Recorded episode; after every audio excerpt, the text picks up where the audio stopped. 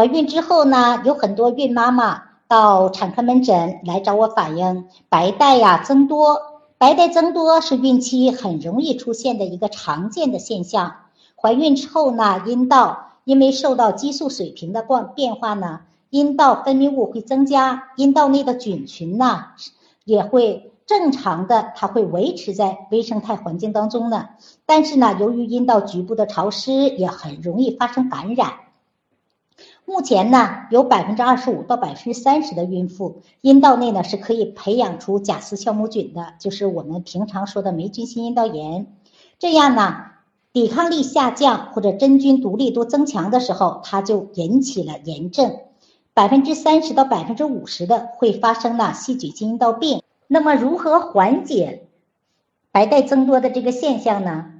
我们在选择内裤的时候，一定要选择宽松的纯棉的内裤。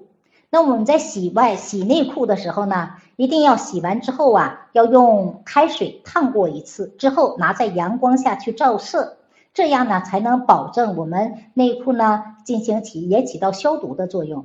要注意个人卫生，每天都要清洗外阴，要用流动的水清洗外阴，每天都要换内裤。注意呢，不一般情况下，我们是不建议去洗坐浴的，要洗淋浴。